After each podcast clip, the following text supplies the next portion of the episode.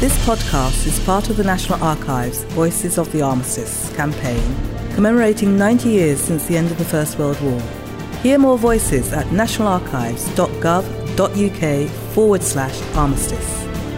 Part 4 of 5. My name is William Spencer. I am the Principal Military Specialist at the National Archives at Kew. WO 95 stroke 1495. In accordance with Field Service Regulations of 1909, Part 2, it was the responsibility of all units in the field to keep a day to day account of their activities. These records are known as unit war diaries. In accordance with King's Regulations, it was not allowed for individuals to keep their own personal diaries whilst in the front line. What follows are extracts from such diaries, which are, in many cases, very unusual. September 9th, 1914, Wednesday. Arose 3.30 and left the village as we were in danger of being shelled out. I am with the company as signaller. We are escort to brigade transport. We are in touch still all round with the enemy. We're now resting in Les Fers Jouarre and have been told we stay here all day. The battle still continues, and we are in pursuit. I'm spitting off my best French for to benefit everybody once again, officers and all, and we are again enjoying the kindness of the French people. I'm again with the transport owing to foot troubles. 3 pm we are still resting here, and shall do so by all appearances. They are making a bridge over the river for our troops to pass over. Things are fairly quiet at present. A party of ours has just come in from Saint Lazare to join us. Captain Connellan made major and now takes over the battalion. We remained in the village all night, and I done picket for a time. Had a good feed up of food and wine, for which we have all benefited. A good sleep would work marvels now with us. September 10th, 1914, Thursday. We passed over the pontoon bridge at 9am today and are now on the German line of retreat. The state of the place is awful. It's impossible to describe the state of affairs. Houses upside down, bottles in thousands. It is impossible for anyone to describe the state this place is in. They have blown up a new bridge and delayed our advance, but we are over the river now and are going after our battalion. We have passed through Les Fers Jouarre, but still the line of retreat is blazed plain. In my idea, the Germans must all be drunk, for wine must have been poured out. The battalion had halted here for an hour, and motorcycles are flying by us as if on speed trial. It is all haste and speed. War is now a game of haste, big guns, powerful motorcycles, and aeroplanes. If one could only sit and put in writing the ever changing scenes of this war, we would have a wonderful tale to read over. I myself cannot put even a small idea of how it is, and will not try to. It is all for one thing to kill quickly, and as many as possible, and to gain something else money and land. All for greed of gold and supremacy is the sole cause of the whole of Europe flying at each other's throats. When the word peace is told us, how glad we all shall be, and roll on that day. We rested in the chateau at Cocherel under a barn roof. September the 11th, 1914. Friday. Rose at 3.30, fought amongst ourselves for food till 4am.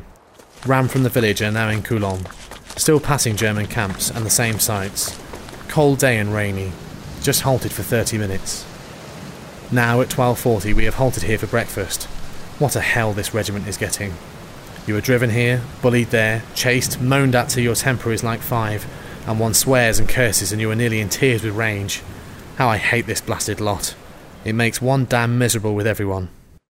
We are now in Passy, which is on the hilltops. It has rained heavily and all is very cold, wet, and miserable. We have just had a spoonful of rum and we need it very much. The guns have begun again. The French it sounds like, and we hope it is, Oh, this is awful.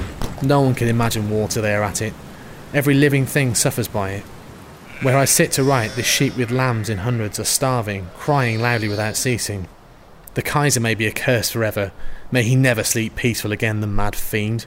May he never find rest even after death.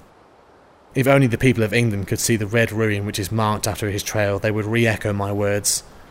One cannot describe the state of affairs in this land of France, and how we all burn to crush the cur and his ideas. We must finish him, for if not, we shall never be safe. Today, as we plodded along, weary, footsore, wet and dirty, we imagined our homes in England.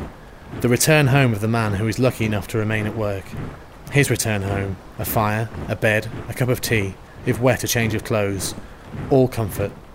And we compared our own personal condition here, day by day, an hourly, nay a minutely walk with death. He is your companion, always grimly walking by you. We are only soldiers, hired assassins as per dictionary, and million mouthed politicians who, before danger is near, cry shame on us, but now who sends us forth to defend him and his home to this. Oh God, give us peace soon. Flesh and blood has even its limits, and we are all very near. Darkness is here now. I can no longer see, and my heart is heavy. I put the closing words to this entry at 5:30 a.m. on the 12th. September 12th, 1914, Saturday. After a pretty fairish rest, we arose at 2 a.m., got our rations under much better conditions than yesterday, and stood to arms at 3:30. Have just received three letters dated 23rd August. I must have a few more to come, I'm sure. We have no orders as yet for today, and we are hoping for a rest even for a few hours. We left at 7:30 a.m. and marched till 1 p.m. and are now halted till 2 p.m. It is raining again, and there is a heavy duel again on the left. We are still in the dark as to our movements, and I'm nearly fed up again. We marched all day, passing through several villages, and had plenty of rain all day, and at night it poured right throughout. We had to go all night, and I collapsed and laid up in Venizel. September 13th, 1914, Sunday. God's day of rest. Again on this, we are engaged in a great battle. We are after a German convoy, having made a flank march all night. I could not complete it, so fell out. I am now in B Company's ammunition party and having a well earned meal. We are still wet through. My clothes are full of sand and mud, but thank God I'm still alive. The guns have quite spoilt all the sunshine here. I joined a battalion again at La Montagne Ferme, which is on the hillside overlooking a long, fair valley. We are on the right of the line, and from our position we have a good view of the whole battle line. Guns all round us everywhere. The boom and rattle shake the place, and the valley has become a stretch of death. There are two towns on my left, and houses are burning in each from the German shell fire. As to what the position of affairs is, we private soldiers know nothing. We live in hopes of it being favourable to us, but the issue of all things is in higher hands than ours. We are but units in the terrible game of war, and count but little singly yet, we all have our hearts and souls which live and love to do so. How we all do long for peace.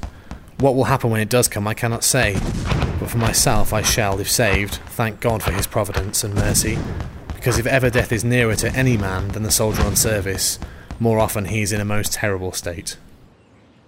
Written at 1am, or thereabouts, under a straw rick in front of our line of trenches.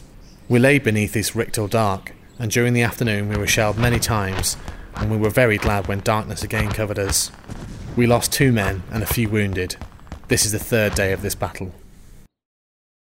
September 14th, 1914, Monday. 12:15 p.m. The battle began at 4:30 a.m. has raged till now without cessation, and for miles around us the roar of guns is heard. We have neither gained nor lost ground. To my knowledge, we appear to be doing most of the firing at the present time. We are also waiting for the French to appear on the left. We hear the roll at times of the mitrailleurs. It is raining a little again. 3:30 a.m. still hard at it. We have made no advance to retreat. We are holding our own well. The Seaforths have got it hot and have many wounded. I've just had some spuds boiled and one onion with little breadcrumbs. My word 'twas like a feast. I did not lick the pot out, but very near. It did not want washing much, I can tell you. We kept up signalling communication with the SLI and Dublins till 6pm when we came in and cooked supper and retired for a few hours. This podcast is a recording of extracts taken from records at the National Archives and is a copyright of the Crown.